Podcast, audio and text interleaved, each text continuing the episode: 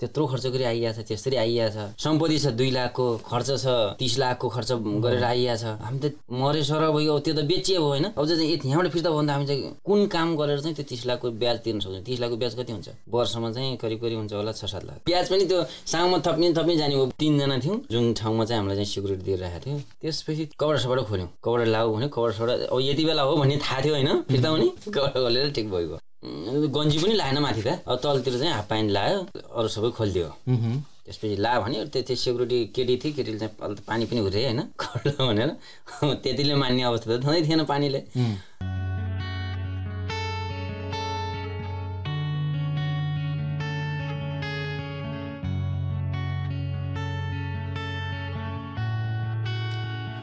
नमस्कार। यो हो युवकास्ट र तपाईँहरू अहिले सुन्दै हुनुहुन्छ नेपाली पडकास्ट जीवनका पानाहरू म युवराज खतिवडाको साथमा। जीवनका पानाहरूको आजको यस अङ्कमा तपाईँ सम्पूर्ण मित्रहरूलाई हार्दिक स्वागत तथा अभिवादन गर्दछु।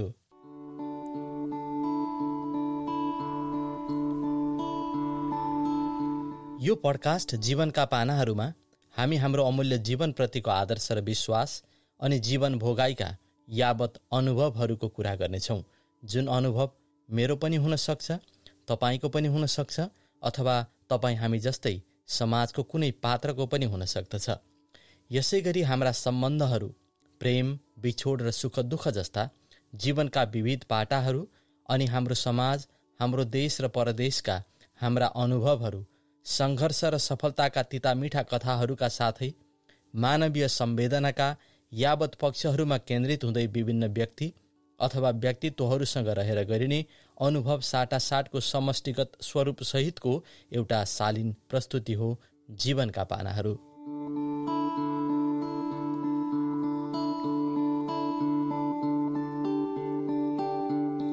यो पडकास्टलाई तपाईँ अन्त्यसम्म सुनेर मलाई साथ दिनुहुनेछ भन्ने आशा लिएको छु। साथै यसमा प्रस्तुत गरिएका विषयवस्तुहरू तपाईँलाई कस्तो लाग्छ? यसप्रतिको आफ्नो धारणा र टिप्पणी सहितको आफ्नो अमूल्य प्रतिक्रियाप्रति म सदैव कृतज्ञ रहनेछु। यो पडकास्टलाई तपाईँ आफूले चाहेको समयमा इन्टरनेटका विभिन्न प्लेटफर्महरू जस्तो कि SoundCloud Apple podcast Google podcast Spotify आदिमा सुन्न सक्नुहुनेछ। यसै गरी मेरा पुराना पडकास्टहरू सुनेर मन पराइदिनुहुने अनि फोन म्यासेज र सामाजिक सञ्जाल मार्फत विभिन्न सन्देश र प्रतिक्रियाहरू दिनुहुने तपाईँ सम्पूर्णमा हार्दिक धन्यवाद अर्पण गर्न चाहन्छु। साथै आगामी दिनमा पनि यो क्रम जारी रहनेछ भन्ने अपेक्षा लिएको छु।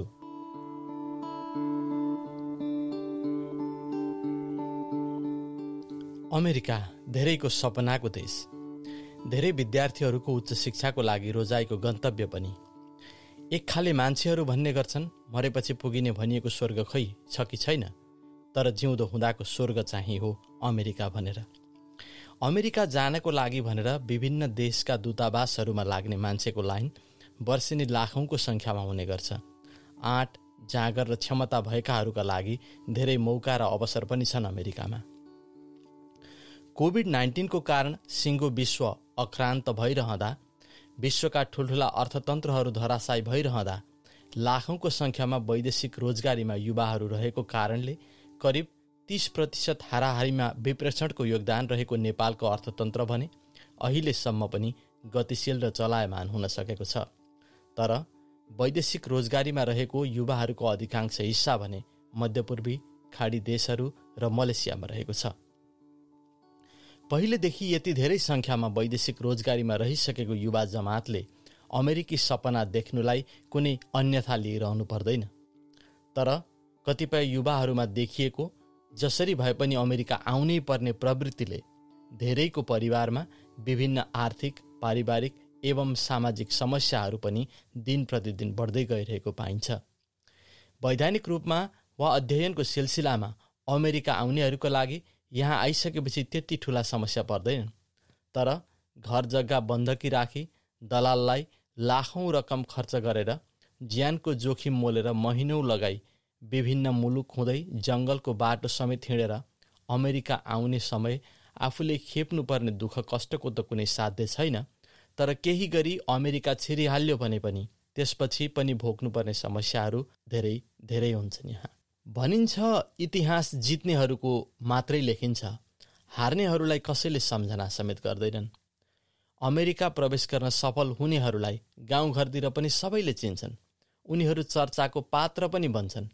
तर अमेरिका आउने क्रममा कति मानिसहरू आजीवन विदेशी जेलमा सर्छन् कति घनघोर जङ्गलमा फ्यालिन्छन् कति माफियाहरूबाट मारिन्छन् अनि कति डरलाग्दा नदीहरूमा बग्छन् त्यसको लेखाजोखा कतै भेटिँदैन। घरखेत बन्धकी राखेर यसरी अमेरिका हिँडेका असफल यात्रीका गाउँघरमा भोकै प्यासै र अनिदै आफ्नो प्रगति र सुस्वास्थ्यको कामना गरिरहेका परिवारका सदस्यहरू बुढा आमाहरू र प्रियजनहरूले बाँकी जीवनभरि भोग्नुपर्ने आर्थिक अभाव सामाजिक अवहेलना र मानसिक प्रताडनाको बारेमा कतै चर्चा सुनिँदैन। अमेरिकामा आइसकेपछि फेरि जेलबाट निस्कन र वैधानिक बसाइको लागि निकै लामो र झन्झटिलो अविछिन्न कानुनी लडाइँ लड्दै अन्य प्रक्रियाहरू पुरा गर्न र वकिलको खर्चको लागि पनि अरू हजारौँ हजार डलर खर्च गर्नुपर्ने हुनसक्छ।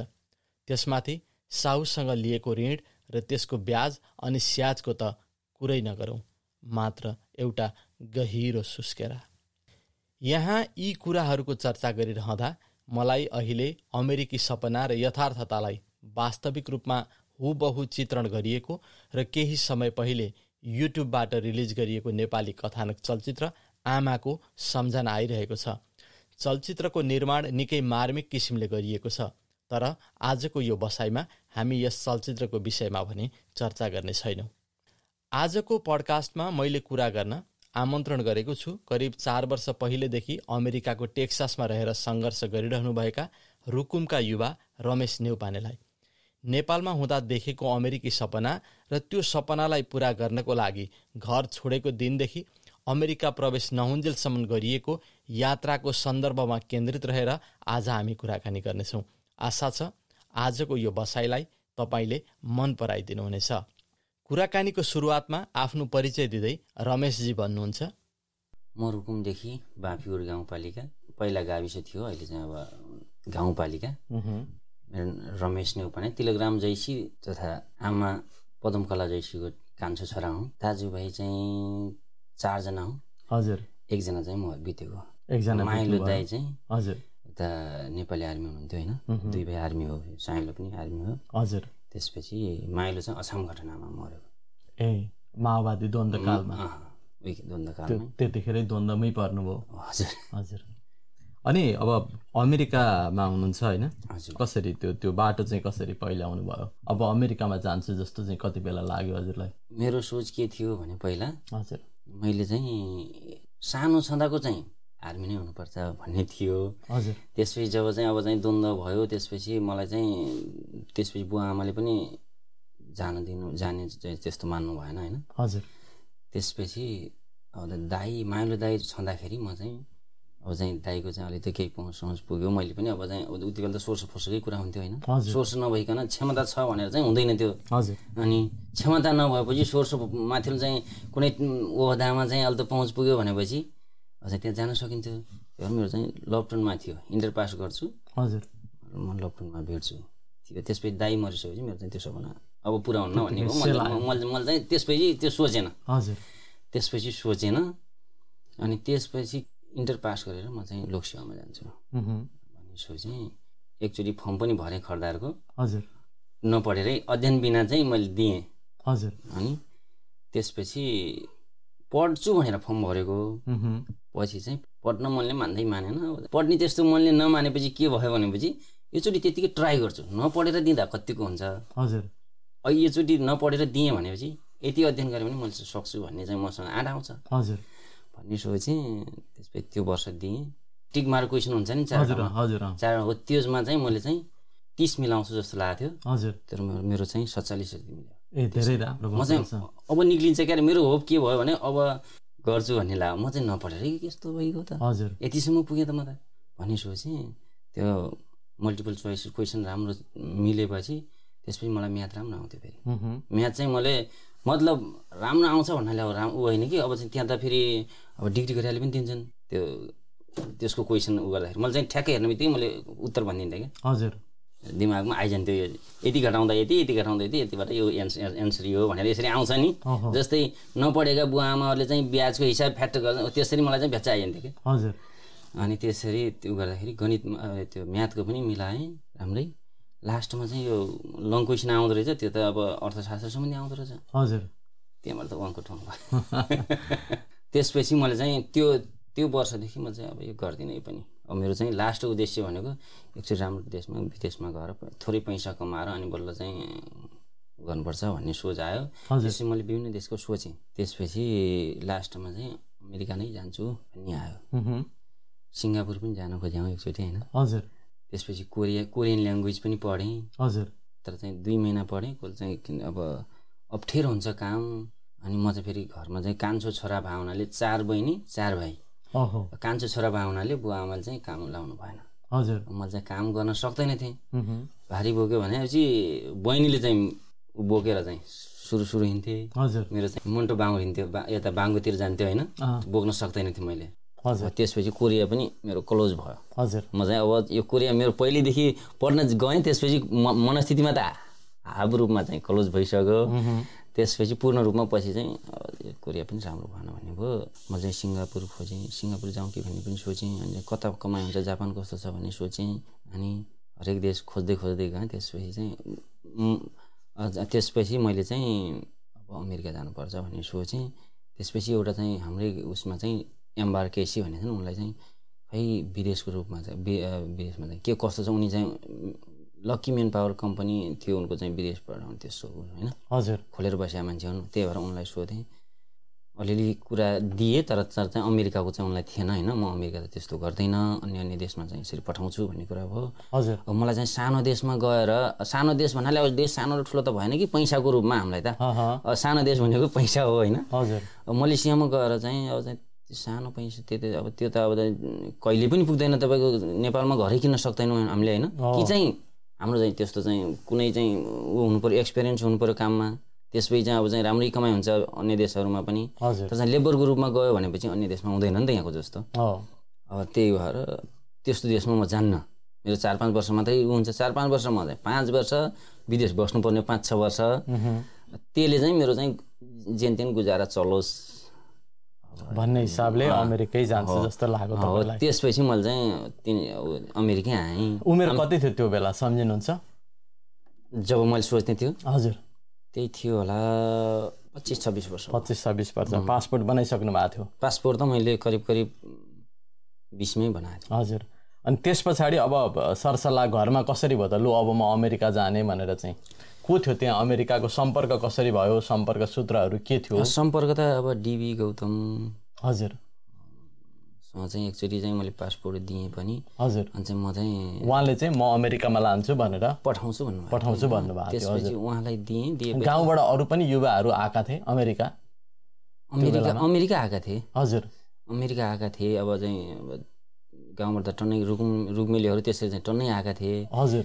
तर चाहिँ तलबाट चाहिँ मान्छे चाहिँ उनीहरूले के सोच्यो भनेपछि हजुर। यो तल ब्राजिल अनि निकारागुवा यता यतातिर चाहिँ झार्ने जसले चाहिँ त्यहाँबाट फ्लाइटमा आउँछन्। हजुर। त्यसपछि चाहिँ त्यहाँको बाटो चाहिँ अति कठिन छ। कोही मान्छेहरू चाहिँ भोकै हिँडिरहेको हुन्छन्। हामी चाहिँ चार पाँच छ सात दिनसम्म खानै खान्नौँ। हजुर। अनि कतैतिर चाहिँ जङ्गलमा चाहिँ हिँड्न पर्छ छ सात दिनको बाटो। कुनै दिन त्यो चाहिँ थाहा पाउँदो रहेछ र बल गरिदिँदो रहेछ अर्को चाहिँ अर्को बाटोबाट गएपछि कतै सर्टकट पर्दो रहेछ। एक दिनमा नै बाटो त्यो जङ्गल काट्नु काट्न सकिने रहेछ। कतै चाहिँ अब चार पाँच दिन लाग्ने भयो कतै दुई तिन दिन अब त्यस्तो होला नि त। फरक फरक रुट चल चेन्ज गर्छन् होला होइन? अनि त्यसपछि त्यो सुन्दाखेरि मलाई चाहिँ तलबाट नजाउँ नजाउँ भन्ने भयो। फेरि म फेरि मैले चाहिँ त्यो पासपोर्ट मागेँ डिबीबाट हजुर। डिबी गौतम अब मामा भन् भन्छु होइन मैले। हजुर। मामा म जान्न जाने चाहिँ मैले चाहिँ अर्कोबाट जान्छु भन्ने सोचेँ। म चाहिँ अब चाहिँ मेक्सिको भिजा लाएर जान्छु भन्ने सोचेँ डाइरेक्ट। त्यो सुनेपछि मलाई चाहिँ मेरो जीवन चाहिँ म चाहिँ कमजोर मान्छे होइन। मतलब कमजोर भन्नाले म चाहिँ घरमा गाउँमा पनि त्यति काम नगरेको। हजुर। अब चाहिँ बाहिरतिर म चाहिँ नेपाल छोडेको थिएन। म इन्डिया पनि गएको थिएन। हजुर। अनि इन्डिया पनि यहीँ आएर हिन्दी सिक्यो मैले चाहिँ कैसा है? किधर जा रहा है बोल के मे- भन्ने मेरो चाहिँ एक शब्द आउँदैन थियो। अमेरिकामा आएर हिन्दी सिक्यो होइन? त्यो चाहिँ जस्तै त्यो कपडा बेच्न जान्छन् नि म उहरू। तिनीहरूलाई त है भाइ यहाँ त यहाँ बोली कस्तो रहेछ? यहाँ आइसक्यो जब भाइजी के हाले यसो अब रेस्पेक्ट साथ बोल्नुपर्ने चाहिँ होइन? हजुर। उहाँ चाहिँ अब आफूलाई चाहिँ थाहै थिएन ऊ परेर पनि "अँ, यहाँ यहाँ। कपडा लिएर हिँडेको छ किन्नु छैन। देखा उसले उसको फेरि काम देखाउने हो उसले चाहिँ फाल्छ। अनि अब त्यो घर छोडेको लो अब म अमेरिका जान हिँडेँ भनेर घर छोडेको त्यो एउटा परिवेश बताउनुहोस् न कस्तो भयो त्यहाँको माहौल कस्तो थियो म? चाहिँ म चाहिँ घर छो घर छोड्ने बेलामा घर छोड्ने मैले चाहिँ बुवा आमाले चाहिँ मान्दै मान्नु भएको थिएन। हजुर। तर बुवा आमादेखि म छुट्टिएर बसेको थिएँ होइन। अब फेरि बुवा आमा बेगर त अब मैले केही पनि काम गरेन अहिलेसम्म होइन। हजुर। अहिले एक एक सब एक काम पनि मैले चाहिँ बुवा आमाले चाहिँ यो- गर्न हुन्न भनेको चाहिँ उनीहरूलाई कन्भिन्स नगरिकन मैले चाहिँ काम गरेन। हजुर। गरे पनि मैले चाहिँ गर्छु गर्छु गर्छु भने जिद्दी गऱ्यो अनि चाहिँ त्यसपछि आफै चाहिँ कन्भिन्स भएर त्यसरी कन्भिन्सबाटै गरेँ कि हजुर। जसरी पनि हजुर। मैले चाहिँ उहाँहरूलाई मनाउने प्रयास गर्नुभयो होइन। मनाउनु मा मान्नु भएन भने बरु अलि जिद्दी हुने तर पनि मानेरै मात्रै गर्ने। त्यसपछि यसो हुन्छ यसरी हुन्छ अब चाहिँ यस्तो गर्न पर्छ। अनि भनेरै गर्ने तर चाहिँ जिद्दी गरेर मैले चाहिँ कुनै पनि काम अहिलेसम्म गरेन। हजुर। त्यसपछि बुवा आमाले चाहिँ मान्नुभएको थिएन अह जाने होइन विदेशमा तँलाई चाहिँ यहीँ गर्छौँ। क्या गर्छस् यहीँ जागिरी खा। अनि अब चाहिँ यहीँ चाहिँ उनीहरू चाहिँ अब पुलिसमा लाग केहीमा लाग भनेर भन्नुहुन्थ्यो। होइन उनीहरूको चाहिँ सोचाइ बरु चाहिँ पछि चाहिँ अब शान्ति सम्झौता भइसकेपछि पहिला चाहिँ मेरो सोच अब चाहिँ अब सिपाहीमा जान्न भन्ने थियो होइन। गएर पैसा पनि हुन्न अब चाहिँ त्यहाँ गएर कि चाहिँ सानैमा जानु पर्थ्यो मसँग साथीहरू द्वन्द्व पिँढी द्वन्द्वकालमा चाहिँ सानैमा गएर चाहिँ उनीहरू चाहिँ पाँच छ सात वर्ष छ सात वर्ष गराइसके। हजुर। म चाहिँ अब चाहिँ अहिले गएर फेरि सिपाही भएर मेरो चाहिँ काम पनि छैन अब भनी सोचेँ। त्यसपछि फेरि मलाई चाहिँ के थियो भनेपछि त्यो दाईको मर्यादा मेरो दाई मृत्यु भयो नि त्यस त्यसको सट्टामा चाहिँ दाईको त्यही पदमा हजुर। अब चाहिँ उनको चाहिँ पेन्सन कति कुन टाइममा पाक्छ? हजुर। हो त्यहीमा चाहिँ पेन्सन पाक्ने गरी लिन खोजिरहेको खोजिरहेको थियो क्या सर आर्मीले पहिला। हजुर हजुर। उनकै चाहिँ सेवा अवधि जोडेर हजुर। मैले त करिब करिब पाँच सात वर्ष काम गरेँ भनेपछि त। हो। म त पेन्सन पनि गएको त्यो त्यस्तो अफर अफर पनि गुमा मान्छ हजुर। मलाई त के लाग्यो भने फेरि चाहिँ त्यो तल चाहिँ बाट चाहिँ बाफे सर्नु मलाई चाहिँ राम्रो लागेन। हजुर। यस्तो यो काम गर्दिनँ भने तर चाहिँ मलाई चाहिँ दाइ बाँधिएको भए मलाई चाहिँ हुने चाहिँ ठुलो सोच थियो। हजुर। हुन्छु पनि लाएको थियो होइन इन्टर पास मैले चाहिँ त्यति चाहिँ म तगडा मान्छे होइन। तर चाहिँ इन्टर पास गरेपछि म हुन्छु मलाई चाहिँ त्यस्तो होप थियो। हजुर हजुर। होइन? अनि अमेरिकामा आउनलाई बुवा आमाहरू मान्नु भएको थिएन तर पनि अब मनाउनु भयो। अँ पछि पछि मनाएँ। त्यसपछि त्यसपछि चाहिँ अब पैसा पनि यताउता म अब चाहिँ गाउँमा चाहिँ पैसा हुँदैन होइन? हजुर। अब चाहिँ दुई चार लाख दुई चार लाखको त्यो सम्पत्ति हुन्छ नि। हजुर। त्यही भएको पनि गाउँमा साउ नै हुन्छ होइन? हजुर। अनि हाम्रो ठाउँतिर अब तपाईँले एकचोटि भन्नुभयो कि पासपोर्ट फिर्ता लिएँ तलबाट जान्न भनेर। फेरि मेक्सिकोको भिसा लगाएर जान्छु भन्ने सोच आयो। त्यतिखेरको सम्पर्क सूत्र चाहिँ को थियो त त्यहाँनिर? सम्पर्कको सूत्र चाहिँ एउटा चाहिँ पोखराको मान्छेले पठाउँछ भन्ने कुरा आयो। हजुर। त्यसपछि मैले चाहिँ म चाहिँ अब लोकतन्त्रप्रति झुकाव र चाहिँ अब काङ्ग्रेसमा चाहिँ म चाहिँ साधारण सदस्य पछि चाहिँ आएर क्रियाशील सदस्य पनि थिएँ होइन। हजुर।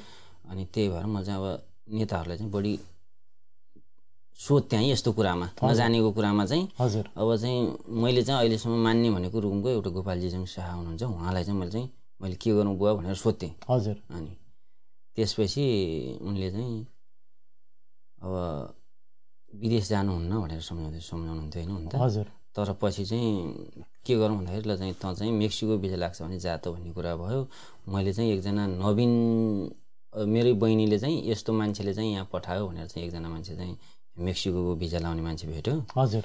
त्यसपछि के गरौँ भनेर चाहिँ सोद्धाखेरि अन्त जा त भन्ने कुरा भयो। मैले चाहिँ के गर्दा चाहिँ अब फस्छु कि? यहाँ बिचमा आएर फस्छु भन्ने हुन्छ नि त त्यहाँ हुन्छ हुन्छ। कि मर्छु? कि आँट लेखा कि ढाँट लेखा भन्ने तवरले हिँड्नुपर्ने हुन्छ त्यहाँबाट त। हजुर। अब चाहिँ आँट्न आँटियो आँटिएर पनि चाहिँ यहाँ आएर चाहिँ अब चाहिँ बिचमा चाहिँ अप्ठ्यारो पाऱ्यो भने त। हजुर। निकाल्ने त यहाँ भा रुखमा चढ्या छ यो हाँगो भाँच्यो अर्को स- उ गरौँला भन्ने त सोच त हुनु विकल्प त हुनु पऱ्यो हजुर। त्यसपछि के गर्दा त्यस्तो भयो भनेपछि मैले चाहिँ भनेर चाहिँ त्यहाँ मान्छेहरूलाई चाहिँ मलाई यस्तो हो भने ल है यहाँ भनेर चाहिँ पार्टीमा कुरा राखेँ है अनि त्यसपछि त्यसलाई उ गरेँ एकचोटि चाहिँ फिर्ता पनि भएँ। हजुर। कहाँ कहाँबाट त्यो पोखरा? जस्तै मानौँ त्यो मान्छेलाई पासपोर्ट दिएँ पासपोर्टबाट त्यहाँबाट चाहिँ मेरो चाहिँ नेपालबाट उडान उहाँको भयो थाइल्यान्ड। हजुर। थाइल्यान्ड गइसकेपछि भेटनामतिर ट्राभलमा गयौँ। त्यहीँबाटै। गाडी चढेर? होइन प्लेन प्लेनमै थाइल्यान्डबाट घुम्न जानुभयो। घुम्न जाउँ। घुम्न भन्दा पनि उताबाट केही मिल्छ कि भनेर लग्या हुन्- हुन्थ्यो होला होइन? कतिजना हुनुहुन्थ्यो त्यो बेलामा? यसरी नै मेक्सिको जाने भनेर हिँड्नुभएको। मसँग चाहिँ दुईजना थियौँ। एउटा अनि चाहिँ पछि चाहिँ नेपालबाट उड्दाखेरि एयरपोर्टमै भेट भएका गोर्खाका दुईजना थिए। हजुर। एकजना गएर पनि मऱ्यो। हजुर। त्यो मान्छे चाहिँ मऱ्यो आफ्नै कसरी मऱ्यो थाहै भएन होइन नेपालमै नेपालमै फिर्ता। भएर हजुर अनि चाहिँ लास्ट कता त्यो कोसीमा भेटियो भने त्यो कोसी नदीमा होइन हजुर त्यस्तो भयो त्यो चाहिँ फिर्ता भएको हो त्यहीँबाट। म जान्न भनेर आफै फिर्ता भएको फेरि थाइल्यान्डबाट फिर्ता भएर। हजुर हजुर अनि थाइल्यान्डबाट हामीलाई चाहिँ भेटनाम गयो। भेटनामबाट चाहिँ कतै चाहिँ अब एजेन्टले त त्यताबाट कुनै चाहिँ रुट मिल्छ कि त? हजुर। मान्छे चाहिँ ल्याटिनमा हाल्नलाई अरे यता मेक्सिकोमा चाहिँ उ गर्नलाई सेटिङ मिल्छ भनेर लगाएको थियो होला। हजुर। त्यहाँबाट नमिलेपछि फेरि चाहिँ एक हप्तामा एक डेढ हप्तामा चाहिँ फेरि थाइल्यान्ड फिर्ता भयो। हजुर। थाइल्यान्डबाट चाहिँ यता जापान ट्रान्जिट बनाएर हजुर। यहाँ मेक्सिकोको थियो भिजा। हजुर। जापानबाट प्लेनमै जान्दैन। ए रिक्वेस्ट गऱ्यौँ अहँ हामीलाई चाहिँ प्रब्लम छ। त्यो एयरलाइन्सले एयर होस्टेसले हामीलाई चाहिँ रोकेर हामी चाहिँ त्यहाँ जान मिल्दैन भनेर भन्थ्यो हजुर। त्यसपछि तिन चार पटक रिक्वेस्ट गऱ्यौँ उहाँ जानै मिल्दैन। त्यसपछि ल्याएर एक ठाउँमा त्यहीँ चाहिँ अब चाहिँ उ गरेर राख्यो अनि यता फिर्ता गरिदियो। थाइल्यान्ड फिर्ता गऱ्यो थाइल्यान्ड निकल निकल्छौँ कि भन्ने सोचेको थियौँ। थाइल्यान्डबाट पनि चाहिँ एयरपोर्टबाट बाहिर आउट हुँदैन। त्यसपछि चाहिँ नेपालै गइयो। नेपाल गएर पनि कसैलाई अब थाहा अब थाहा दिनुहुन्न। हाल त अब आफ्नो एउटा किस्सा एउटा हिसाबले अमेरिका पुगिरहेको छ छोरो यहाँबाट यहाँ उरीको भन्ने पनि घरमा भा गाउँमा भावना भा हुन्छ होइन? हजुर। त्यस्तो भान परे हुन्छ समाजमा। हजुर। त्यसपछि चाहिँ अब अर्कोतिरको कतिपय चाहिँ पैसा पनि कार्य हुन्छ गाउँबाट। ओहो फलानाको छोरा चाहिँ यता आयो भने अब चाहिँ तल चाहिँ यो जमिनको चाहिँ आफ्नो चाहिँ सम्पत्ति छ दुई लाखको कार्य छ बिस लाख भने त उनी त आत्तिन्छ होइन त्यो मान्छेहरू? हजुर। त्यसपछि त्यो पनि भनेन एउटा होटेलमा चाहिँ बस्यौँ। अनि करिब करिब बिस पच्चिस दिन बसेपछि फेरि चाहिँ पहिलोचोटि मलाई चाहिँ इन्डिया आउने अवसर मिल्यो त्यसपछि। हजुर। म चाहिँ अब नेपालबाट चाहिँ एकचोटि उड्या भएर त्यहाँबाट चाहिँ ऊ हुन्न भनेर चाहिँ त्यहाँबाट गाडी चढेर इन्डिया गइयो। नै नेपाल नेपाल फिर्ता भइसकेको थियो। नेपालमा। चाहिँ थाइल्यान्डमा निक्लिनु दिएन। जापानबाट चाहिँ अब मेक्सिको आउन खोज्दा दिएन। हजुर। नदिएपछि नेपाल फिर्ता हुनुभयो। त्यहाँबाट चाहिँ अब था थाइल्यान्ड थाई एयरलाइन्सबाट थाइल्यान्ड गइयो। थाइल्यान्डमा चाहिँ बाहिर निकल्न पाइन्छ कि जस्तो लागेको थियो होइन? हजुर। कहाँ निकल्न दिनु? निकल्न दिएन। त्यसपछि नेपाल गइयो। नेपाल गएर चाहिँ बिस पच्चिस दिन बसाइ भयो। त्यसपछि चाहिँ अनि इन्डिया जानुभयो। त्यसपछि चाहिँ बिस पच्चिस दिनपछि गाडीद्वारा इन्डिया पुग्यो होइन? हजुर। इन्डियाबाट चाहिँ कोलकाताको उडान भयो उहाँबाट। के अरे पहिलाको नेपालकै भूभागको होइन? दार्जिलिङ। दार्जिलिङको एयरपोर्टबाट हामी चाहिँ त्यहाँ अर्को अर्को एउटा एयरपोर्ट छ। बागडुग्रा के समथिङ त्यही त्यही होला। हजुर। मलाई चाहिँ त्यो ठ्याक्कै याद आएन।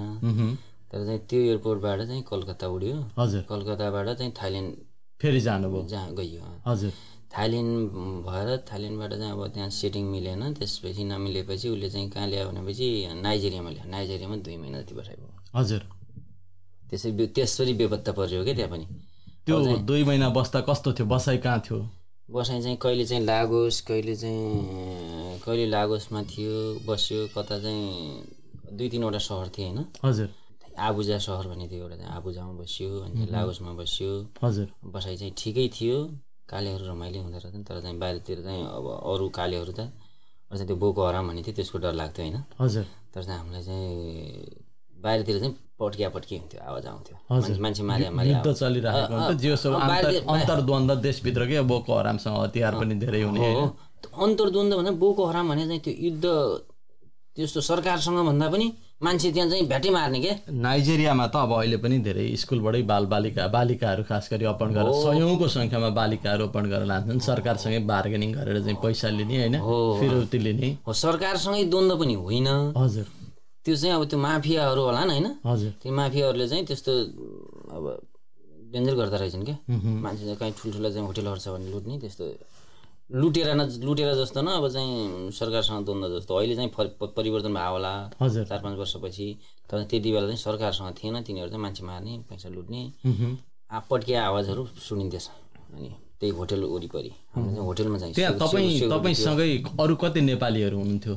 त्यो बेलामा? सुरुमा चाहिँ हामी आठ दसजना आयो त्यसपछि पछि चाहिँ अब चाहिँ उनीहरूले चाहिँ अब माथिबाट जाने भनेपछि धेरै गा ना पासपोर्ट थिए। हजुर। मान्छेहरू धेरै बेपत्ता भयो पनि। हजुर। अनि सागर सिरिस भन्ने हो होइन। हजुर। त्यसको नाम। अनि त्यो चाहिँ गऱ्यो होला नि क्लाइम गऱ्यो होला उसलाई होइन। अब तिनीहरूले चाहिँ पठाउन सक्यो दुई वर्षदेखि त्यहाँ त्यहीँ बसे। अनि मेक्सिकोमा त्यहाँबाट चाहिँ कलाम गरेपछि त्यस्तो भयो भने चाहिँ होइन। त्यस्तो शून्य हो। अहिले चाहिँ कता छ थाहा छैन म चाहिँ सम्पर्कमा छैन होइन त्यो उसँग एजेन्टसँग। हजुर। अनि दुई वर्षदेखि चाहिँ त्यहाँ बेपत्ता भयो। तर चाहिँ हामीलाई पनि अब दुई वर्ष दुई महिना बस्दाखेरि फर्केर जाउँ कि के गरौँ कि अझ उतातिर नेपालमा चाहिँ मेक्सिको पुगेको मेक्सिकोमा चाहिँ अब चाहिँ खबर हुन्न भन्ने थियो होइन। हजुर।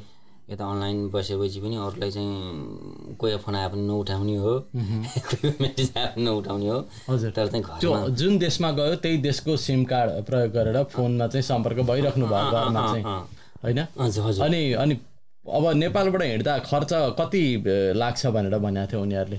खर्च मलाई चाहिँ त्यही हो अट्ठाइस भने अट्ठाइस तिस भनेको थियो अठाइस तिस लाख भनेको थियो। यो चेतन श्रेष्ठ मसँगै एउटै चाहिँ भएर आऊँ होइन? हजुर। अनि चेतनारायण श्रेष्ठ उता चितवन अरू के अरे काभ्रेको होइन? हजुर। अनि जोइ भन्छु। अनि चाहिँ दुईवटा सँगै आम अति राम्रो मान्छे छ मान्छे पनि होइन। तर उसलाई चाहिँ पछि पठायो मलाई चाहिँ नाइजेरियाबाट चाहिँ त अघि उडा होइन एक डेढ महिना नाइजेरियाबाट कता उड्नुभयो नाइजेरियाबाट हाम्रो नाइजेरियाबाट फ्रान्स ट्रान्जिट बनाएर हजुर। मेक्सिको। मेक्सिकोबाट पनि मेक्सिको हाम्रो टी फ्लाइट थिएन। हजुर।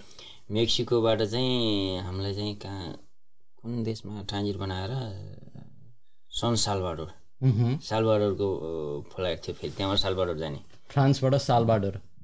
नै फ्रान्सबाट मेक्सिको। मेक्सिको हजुर। मेक्सिकोमा ट्रान्जिट।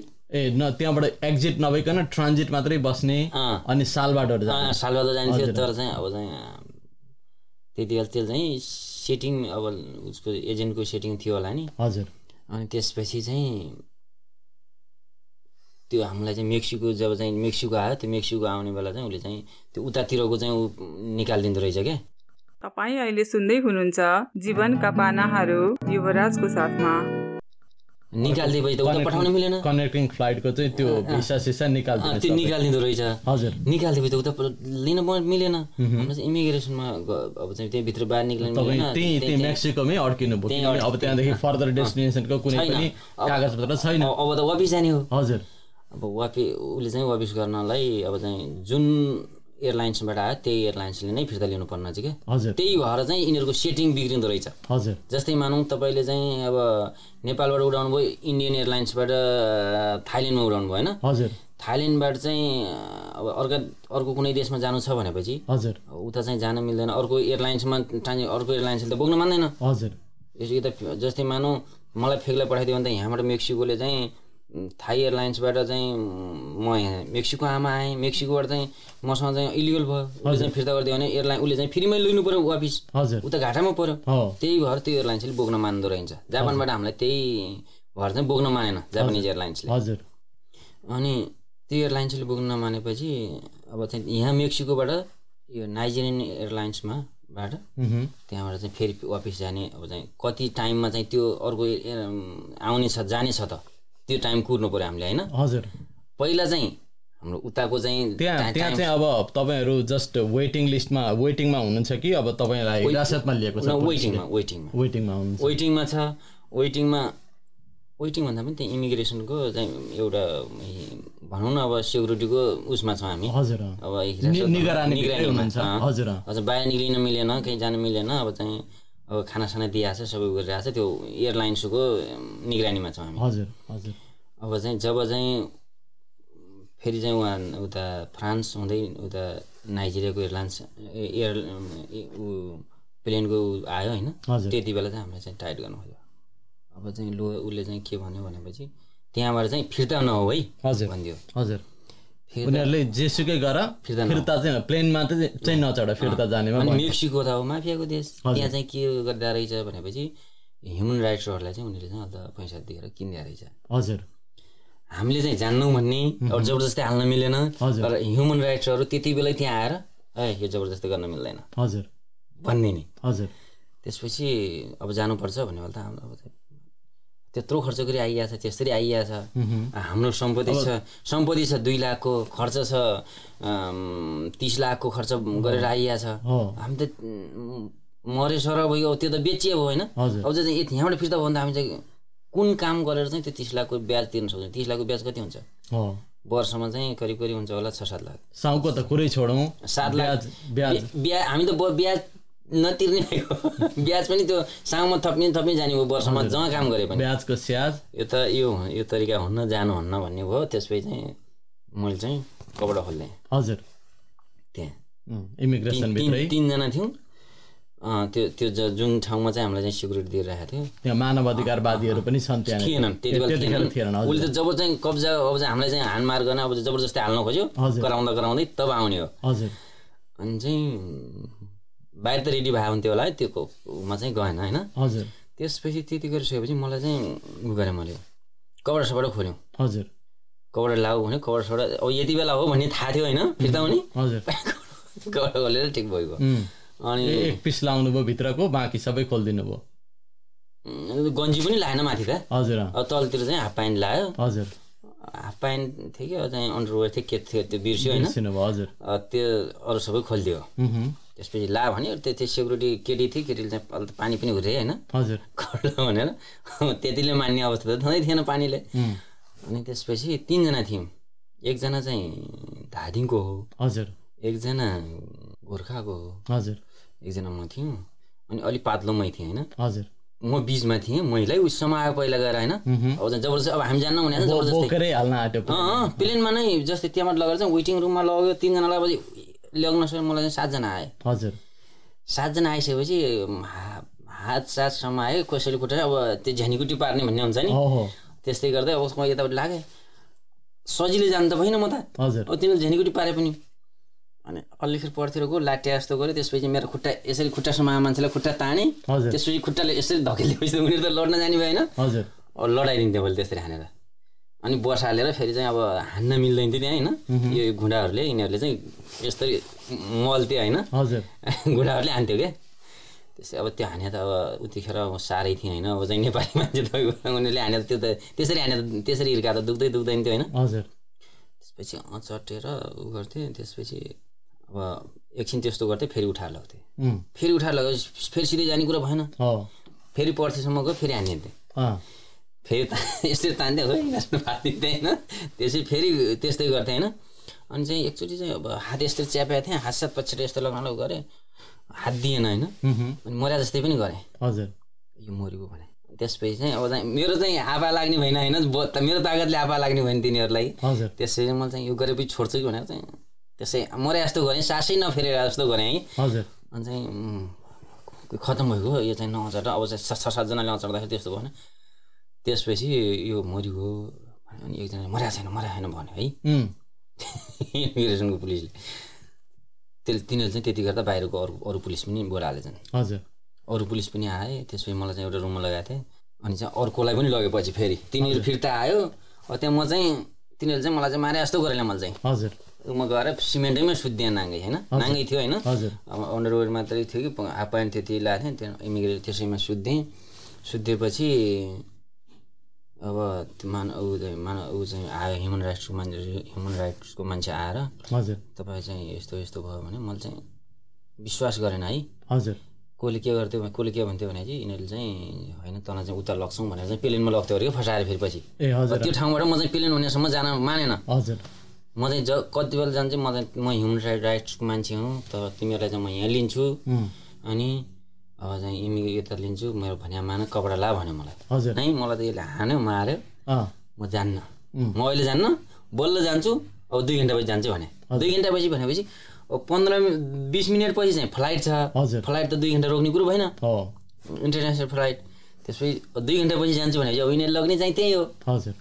अनि बल्ल म विश्वास गर्छु न म जान्न भने। म दुई घन्टा रोक्नु सक्दैन हेर। अनि मैले भने मान्छे भने ल त ठिक छ मलाई एक घन्टा टाइम दिएँ जब चाहिँ त्यो प्लेन डिले हुन्थ्यो हजुर। प्लेन चाहिँ जान उड्न दिएँ त्यसपछि बल्ल म चाहिँ पन्ध्र मिनटपछि म चाहिँ झ्याउन हिँड्छु भने। हजुर। त्यति शर्त मान्यो त्यो चाहिँ ठिकै उही जो भन्या मान्छे रहेछ होइन ह्युमन ह्युमन राइट्सकै मान्छे रहेछ तर चाहिँ मैले चाहिँ इमिग्रेसनको मान्छेले त्यसरी फकाइरहेको छ भन्ने सोचेँ कि प्लेनमा हाल्नलाई। हजुर अब जब चाहिँ प्लेन उड्यो त्यसपछि चाहिँ मैले चाहिँ कभर सभर लाएँ। प्लेन उड्यो मैले मैले चाहिँ नाटकै गरिरहेको छु मेरो चाहिँ हात खुट्टु भाँचिएको छ मलाई हिँड्न मिल्दैन भनेको छु मलाई चाहिँ पैसा चाहिँ इमिग्रेसनको मान्छेहरूले बोकेर लगे। हजुर। तपाईँ तपाईँसँगका अरू दुईजना साथीहरू?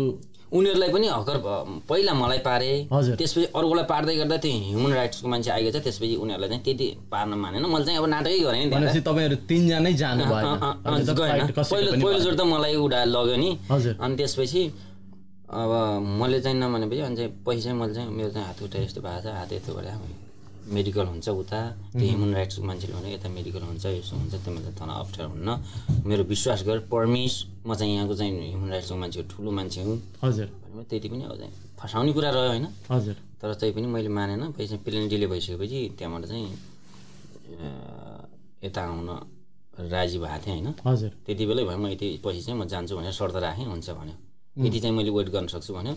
ल त भने त्यसपछि उनी दुइटाले चाहिँ विश्वास गरेका थिएँ नि फेरि। हजुर। पछि उता हालिहाल्छ त भने म चाहिँ नेपाल फर्किने पक्षमा म छैन। हजुर। भने त्यसपछि उनीहरूले चाहिँ विश्वास गरेर नेपाल फर्किन्न। यसले चाहिँ साँच्ची भन्छ क्या गर्ने हो भनेर म मसँग सल्लाह गर्न आए। हजुर। म अलि चाहिँ किनकि म अलिक चलाएको जस्तो थिएँ कि अथवा चाहिँ मैले चाहिँ अलिक छिटै बुझ्थेँ के भएर मलाई चाहिँ सल्लाह गर्न आएँ। हजुर। अनि ठिक छ मैले विश्वास गर्छु। विश्वास आदि रूपमा माने छु पूर्ण रूपमा छैन। हजुर। तर चाहिँ मलाई चाहिँ प्लेन डिले हुन्थ्यो त्यसपछि म चाहिँ विश्वास गर्छु तँलाई। हजुर। भनेर अनि चाहिँ प्लेन उडेपछि म चाहिँ ए ऊ गर्न खोजेँ विश्वास गर्छु भनेपछि उसले मान्यो त्यो कुरा मानेपछि। अनि पछि चाहिँ कपडा सपडा लाएँ। कपडा सपडा पनि लगाइदिएँ मलाई त हुनु त केही भएको थिएन।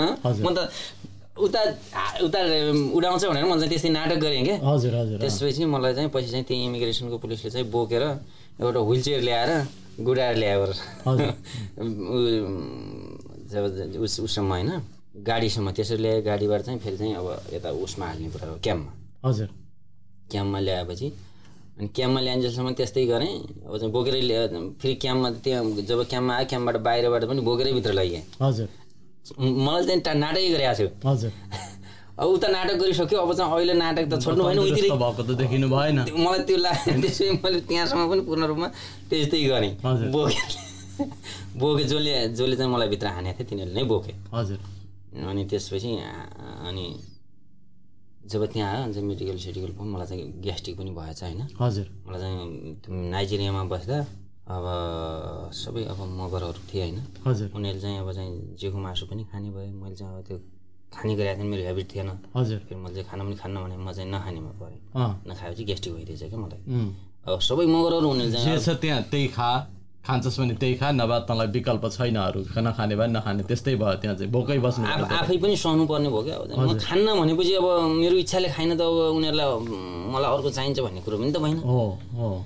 अब त्यसपछि मैले चाहिँ खाएन। अब एकचोटि बिराम पनि भएँ। खसीको मासु पनि के हुँदो रहेछ भने त्यहाँ त चुइको हुन्छ नि नेपालको। हजुर। कहिल्यै नसकिने त्यो त्यो पनि खाइयो होइन। अब खाँदाखेरि अन्त त्यसले चाहिँ भित्र चाहिँ के गराएको थियो त्यसपछि बिराम भएँ। अनि यहीँ मेक्सिकोमा आएर अलिअलि उपचार भयो। हजुर। मेक्सिकोमा चाहिँ भित्र चाहिँ ठिकै राम्रै थियो। त्यसपछि बाहिर आएर फेरि एउटा चाहिँ म चाहिँ अब अब त्यहाँदेखि कति दिन मेक्सिको बस्नुभयो हजुरहरू? मेक्सिकोमा एक्काइस दिन बस्यो त्यो त्यो चाहिँ बाहिर इमिग्रेसनमा चाहिँ बाहिर निस्किन दियो कि त्यहाँ पनि डिटेन्सन सेन्टरभित्र डिटेन्सन डिटेन्सन सेन्टरमै हो त्यो क्याम्पभित्रै हो। क्याम्पभित्र जहाँ अरूसँग खेल्न भलिबल खेल्न के गर्न सबै मिल्थ्यो होइन। हजुर। तर चाहिँ डिटेन्सनभित्र त्यहाँ अरू पनि नेपालीहरू रहेछन् त्यसरी बसेका कि कोहीसँग भेट भयो कि भएन? नेपाली इन्डियनहरू रहेछन् टन्नै। हजुर। अनि नेपालीहरू चाहिँ हाम्रै ग्रुप हो अरू चाहिँ पहिला अलिअलि रहेछन् त्यस्तो थिएन ए। अनि त्यस पछाडि फर्दर कहाँ कहाँ हिँड्नुभयो त्यस पछाडि? एक्काइस दिन जति भन्नुभयो तिन हप्ता भन्नु त्यहाँ एक्काइस दिनभित्र बस्यो भने ल। यति दिनभित्र चाहिँ तेरो मेरो देश छोड भनेर चाहिँ एउटा पेपर दिन्छ र त्यहाँनिर रहेछ हजुर। त्यो दियो। त्यसपछि हामीले चाहिँ बाहिर आएर एक हप्ता जति उसमा बस्यो होटेलमा बस्यो होइन? हजुर। अनि त्यसपछि सबै चाहिँ उताको चुक्ता भुक्ता गर्ने कुरा रह्यो उसलाई एजेन्टलाई हजुर। कति बोलिरहेको थियो त्यो अनुसार। हजुर। अनि त्यो चुक्ता अनि त्यो घरबाट हिँड्दा जस्तै तिस लाखको कुरा भएको भन्नुभयो होइन? त्यहाँ त्यसरी निस्किसकेपछि त्यो तिस लाखभित्रै कभर भयो कि त्यहाँ उनीहरूले बिच बिचमा बार्गेनिङ गरेर पैसा थप्न लगाए? अरूलाई थप्न लगाएँ तर मैले चाहिँ थप्नु परेन। मैले चाहिँ मैले चाहिँ त्यस्तो पहिल्यै उ गरेको थिएँ। म फेरि के भने वजनको वजन नछोड्ने मान्छे होइन? हजुर। म फेरि अर्का चाहिँ अर्कालाई चाहिँ त्यो वजन गरेँ भने चाहिँ मलाई चाहिँ दिन्न भन्ने थिएन। तर मलाई चाहिँ के गरिरहेको थियो भने चाहिँ अरूलाई खर्च दियो नि मेक्सिकोमा आउँदाखेरि। हजुर। मलाई चाहिँ पैसा नदिएर पठायो त्यसपछि मैले चाहिँ के भने चाहिँ ठिक छ मलाई चाहिँ म चाहिँ दुई तिन सय डलरमा चाहिँ उता अमेरिकाबाट मगाउन मिल सक्छु हजुर मलाई तिन लाख रुपियाँ बाँकी थियो। दा बाँकी धेरै थियो म चाहिँ अट्ठाइस मात्रै दिन्छु तँलाई हजुर। होइन तैँले चाहिँ मलाई चाहिँ ल ठिक छ यस्तो हो भनेर चाहिँ दुई सय रुपियाँ दुई सय तिन सय डलर दिन सक् दिन्छै भनेपछि यहाँ। म चाहिँ म मैले अब बुझ्नु तँले गलत गर्दा मैले गलत गर्ने हो। त्यो पैसा लिने नेपालमा लिने मान्छे जो थियो होइन तपाईँले मेक्सिकोमा आएर कुरा गर्दा पनि त्यही मान्छेसँग कुरा गर्नुभयो कि अरू नयाँ नयाँ आउँथ्यो एजेन्टमा चाहिँ? अब फरक पनि थिए तर चाहिँ त्यति मलाई चाहिँ फरक जस्तो त लाग्दैन थियो। किनकि अब म बोली शुद्ध गरी बोल्ने मान्छे होइन। हजुर। जोसँग बोले पनि अब शुद्ध बोल्ने मान्छेले जोसँग बोले पनि त्यति फरक पर्दैन होइन। हजुर। अब अरू अरू मान्छेलाई चाहिँ यस्तो भयो मलाई चाहिँ यति अप्ठ्यारो भयो भनेर चाहिँ पैसा पनि झाऱ्यो भने चाहिँ होइन। बढी पैसा पनि दियौँ बाइसको अरे तिस अट्ठाइस बोलेको बत्तिस दियौँ हजुर। अनि पैँतिस दिउँ पनि भन्थे। दुई वर्ष बसेर आउनेहरूले कति तिरे त्यो मलाई थाहा छैन। हजुर। तर मैसँग दुई दिन एक महिना पछि आउनेहरूले त्यसरी तिर्यौँ भन्थे होइन। त्यसरी पहिलोचोटि तपाईँ मेक्सिको जाने भनेर घरबाट हिँड्नुभयो होइन। र दोस्रोचोटि इन्डिया हुँदै मेक्सिको आइपुगेर अब तपाईँ अहिले डिटेन्सन सेन्टरमा बसेर त्यहाँको मेक्सिकन गभर्मेन्टको लेटर पाएर एक हप्ताभित्रमा छोडिसक्ने भन्ने लेटर पाएर अहिले होटल बस्दाखेरिको त्यो समय अवधि कति भयो जम्मा तपाईँको? मतलब अहिले आजबाट आजदेखि? होइन त्यो त्यो नेपाल पहिलोचोटि घर छोडेर हिँडेको र अहिले अब तपाईँहरू मेक्सिकोमा सबै कुरा क्लियर गरेर होटलमा बस्दाखेरिको अवस्था त्यो बिचको समय कति भयो? छ सात महिना भयो। छ सात महिना भयो। त्यस पछाडि कसरी लाग्नुभयो अमेरिकातिर? मेरो त्यसपछि चाहिँ अनि त्यो क्लियर गरिसकेपछि उसले चाहिँ यहाँ चाहिँ यो के अरे रेनोसा एयरपोर्ट भन्ने छ नि रेनोसा एयरपोर्ट यहाँ उसमा मेक्सिको र अमेरिकाको बोर्डरमा एउटा एयरपोर्ट छ मेक्सिकन बोर्डर हजुर। बोर्डरमा अनि त्यो एयरपोर्टमा टिकट लिएँ त्यसपछि चाहिँ त्यहाँ आइसकेपछि त्यहाँबाट चाहिँ करिब एउटा ट्याक्सी पकडेर ट्याक्सीमा चाहिँ दस मिनटमा चाहिँ यहाँ उमा पुगिँदो रहेछ। बोर्डरमा बोर्डरमा पुग्दो रहेछ एयरपोर्टबाट बोर्डरमा पनि साथीहरूले के भनेको थियो भनेपछि त्यो चाहिँ गेट गेटबाट नआउनु जम्प वाल जम्प गरेर आउनु अनि गेटमा चाहिँ त्यो लाइनबाट नआउनु भनेको थिएँ। मैले कतै देखेन। हजुर। यता यो ठाउँमा रहन्छ उता क्यालिफोर्नियाबाट त्यस्तो रहेछ होइन। गेटै देख्नु भएन गेट रहन्छ तल चाहिँ नदी थियो। हजुर। नदी चाहिँ कालै कालो बगिरहेछ अब त्यस्तोमा के बोटबाट लग्छ भन्थ्यो कसले त्यो पनि के गर्ने। अब हुन्न यो लाइनबाटै जान्छु। जो पर्छ पर्छ। अब सजिलो बाटोबाट जान्छु। अनि भित्र के हुँदो रहेछ त्यही होला भने त्यसपछि चाहिँ त्यही लाइनमा आएँ। लाइनबाट करिब करिब आधा घन्टा लाइन बसेपछि जब बल्ल चाहिँ त्यहाँभित्र छिर्न पाएँ। छिर्सकेपछि चाहिँ तँ किन आइस? मलाई चाहिँ के देख्थ्यो है? मेक्सिकनहरू अरूहरूलाई चाहिँ तलबाट आइज भन्दो रहेछ यिनीहरूको पुलिसहरूले। है हजुर। फेरि फिर्ता गर्दो रहेछ क्या? हजुर। जा फिर्ता हो। तलबाट आ भनेर चाहिँ त्यसलाई चाहिँ मेक्सिकोतिर फिर्ता गर्न खोज्दो रहेछ। मैले चाहिँ त्यहाँ नबुझे जस्तो माने म चाहिँ अकमक भयो। म त बाहिर जान जाने मान्छ। गो ब्याक भन्यो। आई डोन्ट गो भने मैले। नो आई क्यान भने। त्यसपछि यो मेक्सिकन रहन्छ भन्ने बुझ्यो त्यसले है। हजुर। वरि फ्रम भन्यो। आम फ्रम नेपाल भने ओके भने त्यसपछि लग्योले मलाई। नेपालीहरूले चाहिँ यो गर्दैनन् भनेर चाहिँ त्यसले त्यस्तो गर्दो रहेछ। अनि चाहिँ मलाई भित्र भित्र छिरायो त अमेरिकातिर। अँ, अनि अमेरिकामा त अमेरिकैको बोर्डर भयो बोर्डर। भन्दा पनि बोर्डरमा चाहिँ अमेरि अमेरिकनको त्यो के भन्छ त्यो चेक पोस्ट जस्तो होइन? अरू चाहिँ राम्रो मान्छेहरूलाई सिधै यस्तै एउटा बाटोबाट आउन दिने। जब चाहिँ नयाँहरू अथवा चाहिँ इलिगल रूपमा आछन् पस्न आछन् तिनीहरूलाई चाहिँ अर्को साइडबाट राख्ने हुन्छ नि। हजुर हो त्यो ठाउँमा चाहिँ लाइनमा लागेर अनि त्यो गेटबाट भित्र आइसकेपछि उसले चाहिँ भित्र लगेर मलाई चाहिँ इन्टरभ्यू बनायो। हजुर। अब चाहिँ के हुँदो रहेछ भनेपछि गेटबाट आएको मान्छेले छ महिनासम्म बोल्न नपाउनु भन्नु हुँदो रहेछ क्या। हजुर। त्यो चाहिँ जब चाहिँ डाइरेक्ट आए मान्छेले जब चाहिँ वाल जम्प गरेर आयो त्यसलाई चाहिँ बोनतिर निक्लिँदो रहेछ। त्यही भएर त्यस्तो भन्दो रहेछन् साथीहरूले होइन। अनि मलाई चाहिँ प्यारोल पाउँदो रहेछ नि त जस्तै त्यो बोर्डर त्यो जम्प गरेर आएको मान्छेले प्यारोल पाउँदो रहेछ हजुर। हामीले चाहिँ प्यारोल पाउन सक्दो रहेछ छ महिना बसेर राख्न पाउने कि कस्तो प्यारोल वकिल वकिल राख्न पाउने। वकिलसँग गरेर चाहिँ हामी चाहिँ फ्रीमा बाहिर निक्लिन पाउने। हजुर। जस्तै बोन तिरेर आएको छौँ नि हामी त। हजुर। त्यो बोन तिर्नु नपर्ने के? हजुर। बोन तिर्न नपर्ने अथवा चाहिँ केसभित्रै फाइनल गरेर आउन मिल्ने छ महिनाभित्र। हजुर। अनि त्यस्तो हुँदो रहेछ। अब केस केस चाहिँ सकेसम्म भित्रै फाइनल गर्नुपर्ने भन्ने हुँदो रहेछ क्या त्यसको? अनि त्यो चाहिँ छ महिनाको म्याद भित्र जित्तिन्न। जित्ने सम्भावना कम हुन्छ भने त्यो छ महिनाको म्याद गुजारेर गुजारिसकेपछि छ महिनाभन्दा बढी राख्न पाइँदैन पाइन्न भन्नु भन्ने हुँदो रहेछ प्रायः होइन? त्यसपछि उसले चाहिँ ठ्याक बोन तोक्दो रहेछ क्या? हजुर। त्यही भएर चाहिँ उताबाट जम्प गरेपछि छिटो हुने भयो सजिलो हुने भयो जम्प बोनतिर निक्लियो। त्यही भएर त्यस्तो भन्दो रहेछन्। मैले चाहिँ त्यस्तो भएन मलाई चाहिँ अब डाइरेक्ट आएँ। आइसकेपछि त्यहाँ चाहिँ इन्टरभ्यू लिँदाखेरि करिब करिब डेढ घन्टा जतिको इन्टरभ्यू नै ढाई घन्टा जतिको इन्टरभ्यू लग्यो। सबै लग्यो। अब कहानी पनि मेरो लामै थियो होइन? हजुर। अब उनीहरूलाई पनि त्यस्तै लग्यो दुईजनालाई। अनि एकजनाले प्यारोल पाएछ। मलाई चाहिँ इन्टरभ्यू यता दिएँ। त्यसपछि मलाई चाहिँ ट्रान्सफर उता क्यालिफोर्निया गऱ्यो फेरि। ए। एटलान्टामा थिएँ क्यालिफोर्नियाको। अनि त्यहाँ गरेपछि मलाई चाहिँ मेरो चाहिँ त्यो उ दिएन क्या के भन्छ नै त्यो इन्टरभ्यूको दिएन मलाई चाहिँ डाइरेक्ट कोड डेट दियो। हजुर। मलाई चाहिँ त्यो कोड डेटभन्दा पहिला चाहिँ त्यो बोन त्यो बोनमा निक्लिन्छ कि के म कसरी आएको छु मलाई चाहिँ ऊ चाहिँ बोर्डर क्रस गरे जाउँ पेपर मलाई चाहिँ त्यसरी लेखिदिएछ क्या त्यहाँ हजुर। म चाहिँ बोर्डर क्रस गरेको थिएन म चाहिँ छ महिनाको मनस्थिति थियो भित्र। हजुर। म चाहिँ छ महिनाको प्रोसेसमा म चाहिँ छ महिनासम्म लम्ब्याउनु पर्छ म चाहिँ बोन माग्न पाइनँ क्या। बोन माग्यो भने चाहिँ डिनाइट गरिन्छ उसले चाहिँ जजले अनि अब त्यो बोन माग्न नपाइने थियो म चाहिँ। अब चाहिँ म चाहिँ कोर्टमा म लोयर लाउँछु कोर्टमा जान्छु।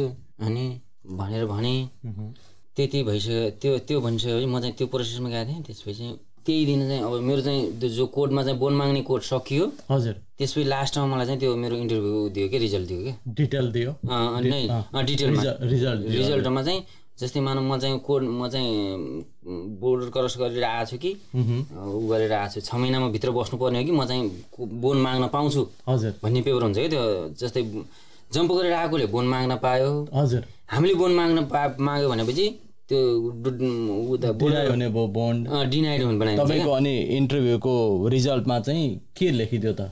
मेरो चाहिँ बोर्डर क्रस गरे गराइदिएछ। मलाई बुझेछ कि मैले चाहिँ त्यहाँ सोचेँ कि त बाहिर जा भन्थ्यो त्यो बाहिर जानु भन्दा भन्दाखेरि यो चाहिँ यता गर चाहिँ बोर्डर क्रस त्यो त्यसरी गराएको थियो कि खै कसरी गरायो? त्यो सही थाहा पाओस् होइन। मलाई चाहिँ त्यस्तो किसिमको पेपर गराइदिएछ त्यसपछि जब चाहिँ मेरो कोर्ट सक्यो चाहिँ त्यो जजले चाहिँ मलाई चाहिँ ल तेरो ऊ भनेर चाहिँ दियो। दिएपछि म त माग्न पाउनु चाहिँ ल अब उति बेला चाहिँ माग्न पाइएन। कोर्टको अर्को डेटको चाहिँ डेटमा माग्छु भनेर रेडी भयो अब त्यसपछि। अर्को डेट के भयो भने चाहिँ एकजनालाई त्यहाँ चाहिँ ऊ भइदियो के अरे के भन्छ यो दादुरा हो कि के भन्छ नि? हजुर।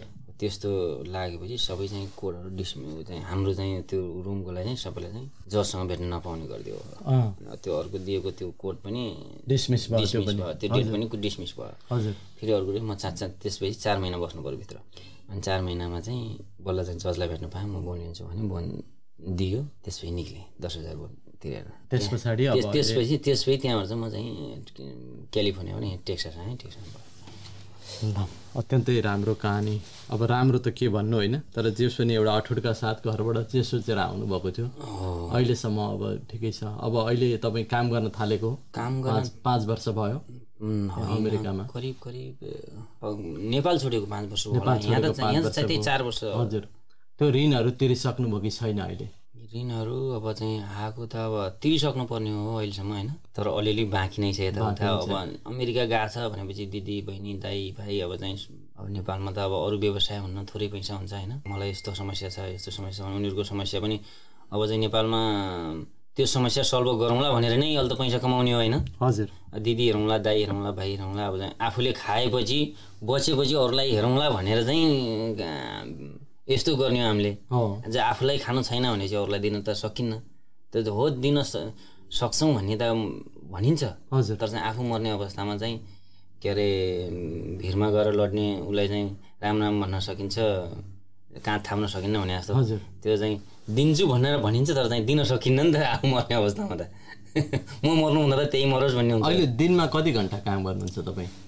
मैले त्यही हो एघार बाह्र घन्टा गरिरहेको बाह्र घन्टा। सातै दिन काम गर्नुहुन्छ। सातै दिन।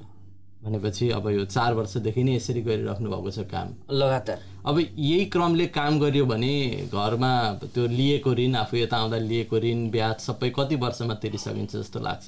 अब चाहिँ कोहीलाई चाहिँ अब यहाँ बोन बढी तौलिन्छ कोहीलाई चाहिँ उतै चाहिँ आउँदाखेरि बढी लाग्छ। हजुर। त्यो फरक फरक हुन्छ कसैले चाहिँ तिन वर्ष तिरेका छन्। हजुर।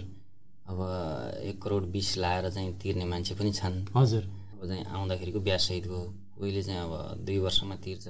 हजुर। दुई तिन वर्षमा भनौँ न।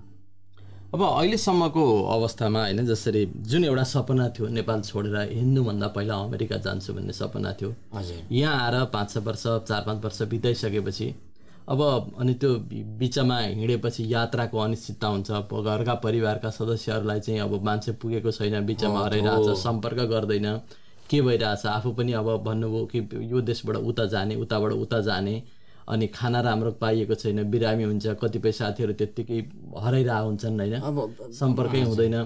त्यो एउटा अनिश्चितता एउटा भय त्यति गरेर अमेरिकामा आइसकेपछि होइन? अब अहिले यसो सम्झेर हेर्दाखेरि ठिकै गरिएछु जस्तो लाग्छ कि होइन यो यस्तो धेरै नगरेको भए पनि हुने रहेछ भन्ने के कसरी यो फर्केर हेर्दा के लाग्छ तपाईँलाई? अहिले हेर्दाखेरि त अब चाहिँ त्यसरी तलबाट आउनुभन्दा केही चाहिँ अलि चाहिँ एक वर्ष जति यहाँ आउँ यहाँ आएर पनि दुई वर्ष तिन वर्ष करिब करिब चार वर्ष पनि वर्षमा ऋण तिर्नेहरू पनि छन्। हजुर। त्यसरी ऋण तिर्नुभन्दा केही चाहिँ अलिकति अलि चाहिँ एक वर्ष चाहिँ राम्रोसँग मिहिनेत गरेर केही गरे भए भिजै मिल जान्थ्यो कि? हजुर। अथवा फरक तरिकाले आइन्थ्यो कि भन्ने पनि छ होइन? हजुर। अनि अब उति बेला त्यस्तो आउँ थाहा हुँदैन होइन। अब उहाँबाट त थाहा हुने कुरा भएन। यहाँ आइ यहाँ भइसकेपछि त अब कसैलाई चाहिँ ल चाहिँ म चाहिँ यस्तो गर भनेर चाहिँ कोही राम्रो मान्छे भइसकेपछि उसले चाहिँ अबलाई पनि गरिदिन सक्ने सक्दो रहेछ होइन यहाँबाट? तर अब उति बेला उहाँबाट त अब थाहा नभएर चाहिँ भयो। आएर चाहिँ अहिले चाहिँ ठिकै लाग्छ होइन? हजुर। तर आमा बुवा दाई भाइ सबैले चाहिँ भेट्न पाइएन। छैन अब चाहिँ काटसाटो भइदिएको भए पनि केही फरक हुन्थ्यो होला। हजुर। होइन? कहिले अब अब परिवारका सदस्यहरूलाई कहिले भेट्छु जस्तो लाग्छ तपाईँलाई? अब मेरो सोचमा त त्यही हो अब चार पाँच वर्षमा। अब अरू चार पाँच वर्षमा भेट विकल्प भएन भने है। विकल्प अरू विकल्प त अब हुन्छ हुन्छ जस्तो त्यस्तो स्योर पनि हुँदैन होइन? हजुर। यदि भएन भने अब चाहिँ म चाहिँ पच्चिसमा फर्किन्छु जस्तो छ। पच्चिसमा फर्किने एउटा योजना योजना योजना छ पच्चिसमा। अब तपाईँ यहाँ आइसकेपछि गाउँका अरू अरू आफू जस्तै दौतरी साथीहरू छन् त त पुगिस अमेरिका हामीलाई पनि लैजा कसरी हो च्यानल बता भन्ने पनि त होला नि होइन? त्यो त छन् अब चाहिँ आफै यस्तरी आइया छ अब चाहिँ च्यानल बताएर उसको चाहिँ पैसा फस्यो भने आफू चाहिँ कसरी आइयो आफूलाई चाहिँ भएको ऊ के छ। त्यस्तालाई के सुझाव दिने गर्नु भएको छ? त्यस्तालाई मैले चाहिँ अब चाहिँ सकेसम्म नेपालमा चाहिँ केही चाहिँ व्यवसाय गरेर बस्दा अनि नेपालमा पनि अब चाहिँ अहिले चाहिँ राजनीतिक अब स्थिरता छैन त्यो पनि देखिन्छ। तर चाहिँ मलाई चाहिँ लाग्यो आफ्नो चाहिँ एउटा सानसानो व्यवसाय गरेर बस्यो भनेपछि। त्यो राम्रै हुन्छ। अब चाहिँ परिवारसँग बस्न पाइन्छ समाजसँग बस्न पाइन्छ मऱ्यो मलाम बोऱ्यो जन्ती हजुर। गर्न पाइन्छ होइन? त्यस्तो लाग्छ। अब राम्रो पैसा त अब चाहिँ राम्रै बिजनेस हुनेले नै कमाउने बिजनेस सबैलाई फल फाप्छ भन्ने पनि छैन नेपालमा। हजुर। यहाँ चाहिँ अलिअलि फाप्या स्थिति छ प्रायःलाई अरू देशहरूमा। किनकि अब स्थायित्व छ अब चाहिँ हरेकले चाहिँ रोजगारी हरेकसँग रोजगारी छ अब व्यापारी त्यस्तै व्यापार त्यस्तै छ होइन? हजुर। नेपालमा त्यस्तो छैन। अब नुनै किन्न पनि एउटा पोका किनेपछि अब कति दिनमा किन्न पर्छ अब चाहिँ व्यापार हुँदैन नि त त्यस्तो भयो। हजुर हो। अनि कोही कोहीलाई मात्रै हुने हो। त्यही भएर सकेसम्म ने- नेपालमै गर्दा केही गर जो गरे पनि नेपालमै गर्दा राम्रो। सपनाको देश भन्छन् अमेरिकालाई होइन? धेरै मान्छे संसारका सारा मान्छेहरू अमेरिका जान पाए हुन्थ्यो भन्ने एउटा क्रेज छ। हजुर। अब यो चार पाँच वर्षमा त्यो सपनाको देशमा आएको केही त्यस्तो एउटा होइन अनुभूति भएको छ कि? होइन जहाँ गए पनि दुःख उस्तै रहेछ भन्ने भएको छ। दुःख त बरु नेपालमा चाहिँ मैले चाहिँ दुःख भने नि म चाहिँ दुःख नगरे मान्छे हुँ। हजुर। नेपालमा मैले चाहिँ केही पनि दुःख गरेन। हजुर। त्यही हो बिहान खाने। अनि गयो कता के गर्नु छ आफ्नै मनले गर्ने। अब चाहिँ दुई चार दिन अब चाहिँ त्यो खेत रोपाइ अथवा चाहिँ त्यो गर्ने छुट्टै कुरा रह्यो। हजुर। अब वर्ष यहाँ त नन स्टप खट्या छ खट्या छ। हो भलै पैसा हुन्छ होला। हजुर। अब चाहिँ नेपालमा चाहिँ अब चाहिँ ढुलेपछि पैसा नहुने हो। त्यस्तो भएपछि। तर चाहिँ यहाँ नेपालमा पैसा नभएर पनि चल्ने हो। चल्छ होइन।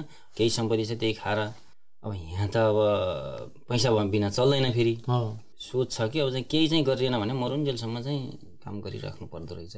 अब हरेक देशमा त्यस्तो रहेछ नेपालमा। नेपालमा मात्रै त्यो देश छ कि अब बुढाबुढी भएपछि बसेर खाने। बसेर खाने। बसे तन्नेरीले पनि त त्यस्तै बुढाबुढीले बरु काम गरिरहेको छन् उनीहरूले चाहिँ अब छोरा होला नातिलाई चाहिँ चाहिएला भनेर तर चाहिँ युवाहरू चाहिँ त्यही राजनीति भन्यो उफ्रियो बिना कामको राजनीति के? राजनीति गर्न पर्छ राजनीति चाहिँ राजनीति नभएर देश चल्दैन। हजुर। अहिले चाहिँ अब हरेक घरबाट एक एकजना कार्यकर्ता हुन्छन् होइन? कतै त श्रीमान श्रीमती दुइटै हुन्छन्। दुइटै हुन्छन्। अब हेर्नु न अब चाहिँ त्यही अहिले चाहिँ अब चाहिँ राजनीति उथल पुथलले गर्दा ओली पक्षको ओलीको कति मान्छे हुन्छन्? अर्को प्रचण्डको त्यही मान्छे फेरि उहीँ गएर चाहिँ उयो धमसा देखाएर हुन्छन् अरू देउबाको उही मान्छे छ। अब चाहिँ उही मान्छे चाहिँ अब के बुझ्नै नसकिने राजनीति। कुनै दिन यस्तो लाग्छ कि नेपालको राजनीति एकदम फर्किन्छ? हामी जस्ता विदेशीका युवाहरूले अब देशमै फर्किएर चाहिँ बस्ने वातावरण बन्छ यसो दुःख गरेर दुई छाक रोजीरोटी सजिलैसँग चल्न त्यो त्यो त्यो गर्ने अवस्था पनि आउँछ भन्ने कुनै दिन त्यस्तो लाग्छ भन्ने सोच्नु भएको छ?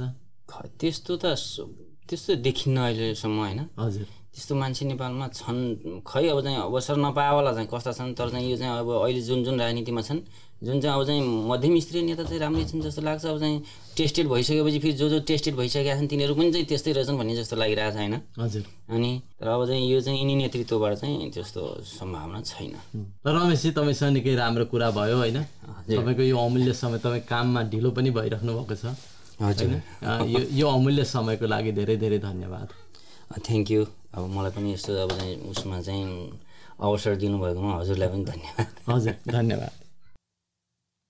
युवकास्टको प्रस्तुति नेपाली पडकास्ट जीवनका पानाहरूको आजको यो अङ्कबाट म पनि बिदा चाहन्छु। आशा छ तपाईँले आजको यो विषयवस्तुलाई पक्कै पनि मन पराउनुभयो तपाईँका अमूल्य प्रतिक्रियाहरूको प्रतीक्षामा रहनेछु। हाम्रो भेट फेरि पनि अर्को अङ्कमा हुने नै छ। तबसम्मको लागि तपाईँको समय उत्साहप्रद रहोस्। नमस्कार